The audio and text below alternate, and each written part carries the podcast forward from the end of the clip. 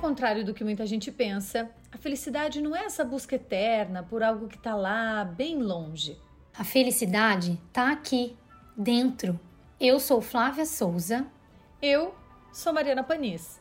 E a gente vai compartilhar de um jeito bem simples e prático tudo o que a ciência vem falando desse tema para que você possa colocar em prática aí, na sua vida. A nossa ideia é que ao terminar um episódio, você se sinta mais forte para construir a sua própria felicidade em todas as áreas da sua vida. E a semana começa com, com felicidade, felicidade colaborativa. Olá, pessoal. Meu nome é Evelise Costa. Sou psicóloga e terapeuta colaborativa dialógica. E eu tô aqui hoje a convite da Mari para falar um pouquinho para vocês sobre redes sociais e positividade tóxica. Então, gente, é, não faz muito tempo que a Netflix lançou um documentário bem interessante chamado O Dilema das Redes, que se trata de um documentário feito por pessoas que já trabalharam nessas é, grandes empresas do Vale do Silício, como a Google, é, o Facebook, o Instagram e o Twitter, né? E eles se uniram para fazer esse documentário, trazendo uma grande crítica as redes sociais e como as redes sociais estão influenciando as pessoas a mudarem o seu comportamento de maneiras que elas não percebem. É, e embora o documentário seja um documentário bastante polêmico e ele traz realmente uma bandeira muito vermelha em relação às redes sociais, é, eu acho que vale a pena a gente trazer esse conteúdo para uma discussão que possa ampliar o nosso olhar para isso e para que a gente possa ver realmente os malefícios e os benefícios que essa ferramenta trouxe para a nossa vida e que com certeza mudou a nossa vida e já tem um bom tempo. E a questão é se mudou a nossa vida para melhor ou para pior.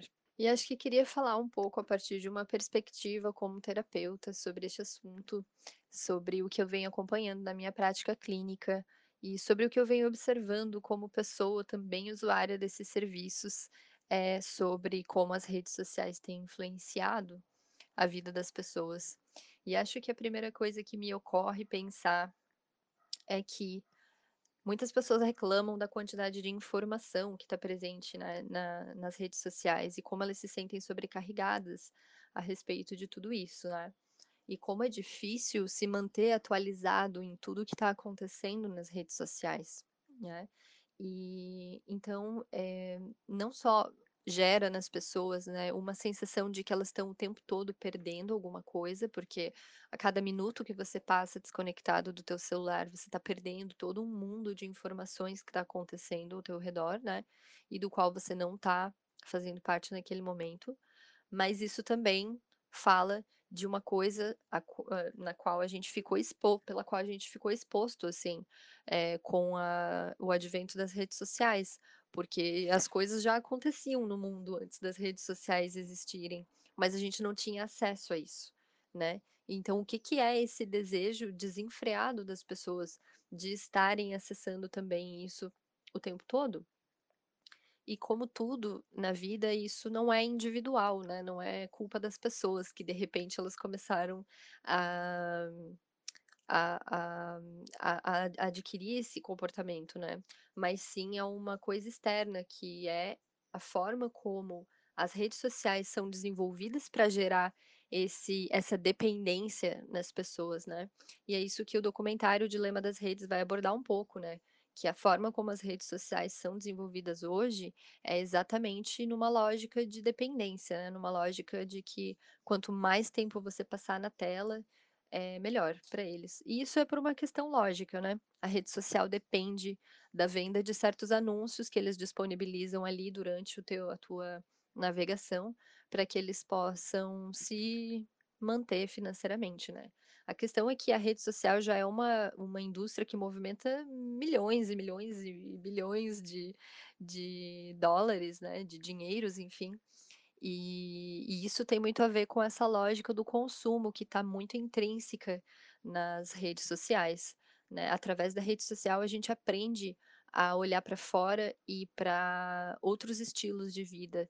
E tudo que é oferecido para nós ali é oferecido eh, não aleatoriamente, mas sim através de um processo muito inteligente, que é o tal do algoritmo, que se você não sabe o que que é isso, basicamente o algoritmo é a inteligência artificial da rede social que modifica a si mesma para personalizar a tua experiência da melhor maneira possível, né, para que você tenha a melhor experiência possível enquanto você está ali. Mas isso se contradiz um pouco com a proposta da rede social, porque ao mesmo tempo que a rede social nos possibilita conectar com as pessoas, ela gerou uma desconexão de nós mesmos.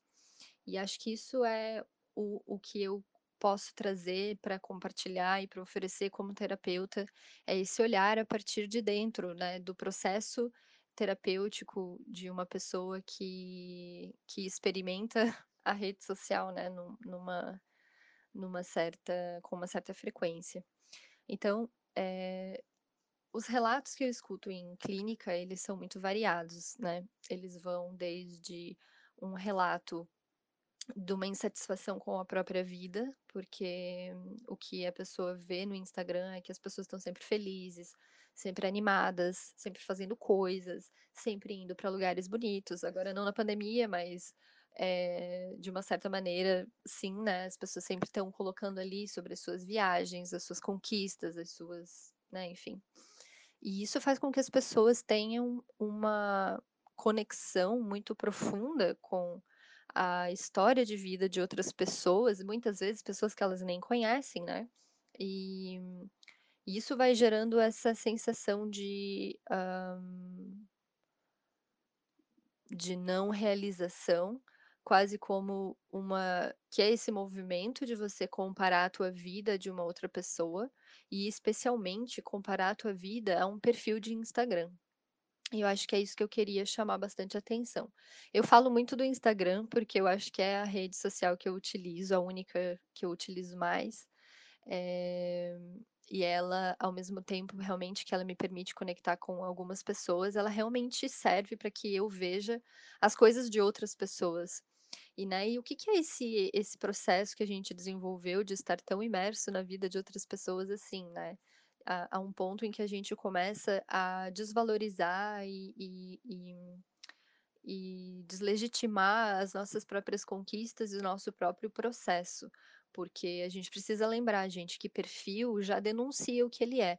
Perfil é uma parte, é um é uma um ponto de vista, né, ele não corresponde a uma uma totalidade, a uma faceta, uma face total de uma pessoa, por exemplo, né. Porque é bem importante a gente observar, né, como que é o movimento de estar na internet. Quando você entra no teu Instagram e para postar uma foto o Instagram te sugere um filtro, tu já começa a entender a lógica de estar ali através de um filtro, né. Começa a entender que para você poder estar na internet, tudo que você coloca ali tem que passar por um processo de edição. Seja um melhoramento do conteúdo que você está colocando, um certo filtro nas palavras, um certo filtro no no na foto, nas cores, no corpo, no rosto, né. Isso foi alcançando uma uma proporção ainda maior nos últimos tempos, com a entrada desses filtros que mudam a fisionomia das pessoas. Ou seja, né, um filtro que apaga ruga, um Photoshop automático, basicamente, né. E e já tem muitos relatos, né, de pessoas que não só tiveram uma queda, né, muito grande, assim, na na capacidade de, hã, trabalhar na sua autoestima, porque o tempo todo você está vendo ali versões das pessoas que nem existem, né. Se a gente for considerar capas de revista, isso já é uma problemática antiga, né. Acho que aqui eu estou falando de um ponto de vista enquanto mulher e falando também, né, de de uma clínica que é majoritariamente composta por mulheres, mas eu acho que isso afeta todos nós de uma certa maneira, né. Mas essa questão do de como a manipulação de imagem já vem acontecendo há muito tempo, na venda de de no mundo fashion, né, na na nas capas de revistas, no mundo televisivo, eh, toda essa questão de como a imagem é manipulada para ser entregue para nós, pode nos passar umas algumas referências problemáticas, né, como essa questão de identidade de de corpo, de imagem, né, de representatividade, que é uma coisa que é que é muito importante a gente trazer também, né. Hã, se a gente está conseguindo se ver no Instagram, nessas nessas nessas imagens que a gente consome do Instagram, será que a gente está conseguindo se enxergar nisso?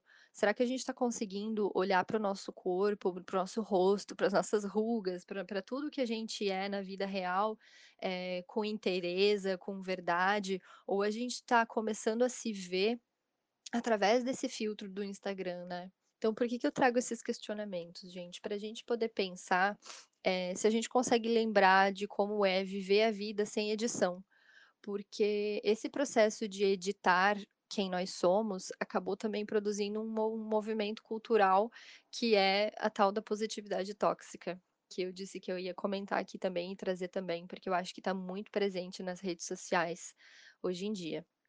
Hoje em dia, se você teve um dia ruim, você consegue editar esse dia, eh, e postar uma foto no Instagram com uma mensagem muito bonita e muito provavelmente ninguém vai nem saber, né, que você teve um dia horrível. Eh, mas nesse processo de editar e nesse processo de a gente se relacionar demais com o nosso perfil no Instagram, o que pode acontecer é a gente também ficar muito, eh, tentando evidenciar muito essa versão positiva de vida e e que não corresponde à realidade, né. E o que que eu quero dizer com isso? Eh, eu com certeza não quero dizer aqui que você tem que hum, que ficar com os teus problemas e que você não deve resolver os seus problemas, não é nada disso. Mas é que existe nesse movimento de positividade tóxica, um incentivo constante de que as pessoas foquem naquilo que é bom. É, ou seja, que elas desviem a atenção das dos sentimentos negativos que elas que elas têm e que elas tentem experienciar uma vida mais positiva. E isso é problemático por uma série de questões, né, gente, por uma série de questões inclusive, eh, sociais e e e políticas, né, porque, eh, de novo entra essa questão, assim, eh, ninguém tá dentro do mesmo barco a ponto de ter a mesma experiência de vida e poder olhar para a vida a partir da mesma ótica, né. Então esse movimento ele ele influencia as pessoas a sustentarem essa visão de mundo positiva e inclusive uma higienização dos prós dos próprios sentimentos, né, o que pode levar com que as pessoas acabem reprimindo os seus sentimentos de de tristeza, de raiva, de enfim, sentimentos que com certeza não são agradáveis de se sentir, mas sentimentos que são muito importantes e falam da nossa complexidade enquanto seres humanos. E acho que esse movimento da positividade, ele até tem boas intenções, né, porque nesse entendimento, a gente expressando apenas positividade, nós estaríamos, assim, livres dos nossos problemas, porque a gente ia afastar eles das nossas consciências e focar atenção em outros lugares. Mas como que nós vamos realmente evoluir enquanto pessoas, né, e amadurecer a nossa a nossa experiência enquanto ser humano, se a gente não aprender com os desafios que a vida oferece? E acho que parte disso são esses sentimentos desafiadores que a gente enfrenta no nosso processo de desenvolvimento, né. E ter essa consciência de que a gente vai se deparar com muita frustração, porque é muito difícil não vi eh, viver nesse mundo e não ter as suas expectativas frustradas, assim como é muito difícil viver no mundo sem criar expectativas, né. Então existe também na positividade tóxica essa coisa assim: "Ai, desapegue das expectativas". E como terapeuta, eu eu posso dizer, estamos o tempo todo calculando as nossas expectativas em relação a alguma coisa, porque nós não temos controle, né, do do resultado das das dos eventos da nossa vida, e às vezes a gente tenta acertar mais ou menos qual vai ser o resultado, mas a verdade é que a gente não sabe. Então a gente fazer uma boa gestão das nossas expectativas também é extremamente importante nesse processo de estar inserido nas redes sociais, né, porque a gente pode cair no risco realmente de atrelar a nossa felicidade à quantidade de curtidas que a gente vai receber numa postagem no Facebook ou no Instagram, e assim por diante, né. Então acho que para começar a pensar numa finalização para esse assunto, eu fico em torno desse dessa questão da das expectativas, né, que eu sinto que o que tem eu tenho sentido e observado na prática, que tem sido muito danoso, eh, as expectativas que estamos tendo sobre nós mesmos a partir do que a gente observa nas redes sociais, porque muito do que a gente observa, eh, vem para nós a partir da nossa própria fantasia, vem a partir do nosso próprio imaginário interno. Então como que a gente está olhando para essa vitrine, mundial que são as redes sociais, né? A partir de que olhar a gente está indo até esse lugar? Porque a, a, a, o, o documentário do Dilema das Redes ele vai criticar as redes de terem se tornado numa coisa que usa as pessoas, que não são as pessoas que usam ela, mas que ela utiliza das pessoas. E isso pode se tornar uma verdade, dependendo da forma como a gente interage nesses lugares, né? Então eu acho que a minha o meu convite hoje é para uma reflexão de como nós estamos utilizando essa ferramenta, se a gente está tá usando essa ferramenta ou se a gente está deixando ela usar a gente a partir dessas ofertas constantes que ela faz a respeito do que a gente deveria consumir ou do que a gente deveria ser. Então, acho que definitivamente a gente tem que ir mais preparado para esse lugar que é o mundo digital. É uma coisa relativamente nova, né? Eu tenho uma cliente minha que estuda bastante essa questão de direito digital, né? E a gente conversa um pouco sobre isso, assim, sobre o fato de que é, não existe hoje uma regulamentação ainda, né, do, do do uso da internet num, como um todo. Cada rede social tem a sua própria regulamentação, porém elas defendem os próprios interesses também, né? Eu até vi que o Instagram tem feito alguns movimentos em relação a esses filtros que sugerem, né, cirurgias plásticas e tal, e que modificam é, drasticamente a fisionomia das pessoas, né? Mas, de qualquer maneira, é preciso que a gente vá preparado para esse lugar preparado e fortalecido emocionalmente para o que a gente pode encontrar lá, porque a gente está acessando um conteúdo sobre o qual a gente não tem controle, né? E, e, a gente pode ver todos os tipos de coisas ali. Então, eu acho que esse é um tema que precisa de cuidado, né? Especialmente quando a gente fala de crianças e adolescentes que estão expostos, né? Então, um alerta para os pais, né? Cuidarem, dialogarem sobre isso em casa e, e, e observar como que está o comportamento dos seus filhos, né? Em relação a, a esse uso, justamente para que a gente tenha diálogos abertos e conscientes sobre essa ferramenta, porque sendo realista, a gente não vai deixar de, de utilizar esses, essas ferramentas, né? Mas a gente pode sim ampliar esse diálogo para falar sobre, sobre isso e como tem sido a experiência de, de, de cada pessoa nesse mundo digital, exatamente para que a gente possa pensar juntos, né, como utilizar dessa ferramenta que trouxe muitas coisas boas para nossa vida, sim, mas que também está correndo num ritmo desenfreado e muitas vezes isso atropela os processos pessoais quando a gente tenta acompanhar esse ritmo, né, proposto pela rede. E a gente sabe que a rede ela vai ter uma vida própria e ela não necessariamente vai estar um, acompanhando nossos ritmos pessoais e singulares. E eu acho que chamam atenção aqui para a autorresponsabilidade, né, o convite ao senso crítico no momento de utilizar uma nova plataforma, de se fazer perguntas, né, se a gente pode realmente uh, é, ampliar o nosso olhar em relação a isso, sobre a real necessidade disso. Acho que se fazer perguntas é importante nesse momento. E o senso crítico, o bom senso nessa hora, é um grande amigo da saúde mental, porque, é, afinal de contas, é sobre isso que a gente está falando, né?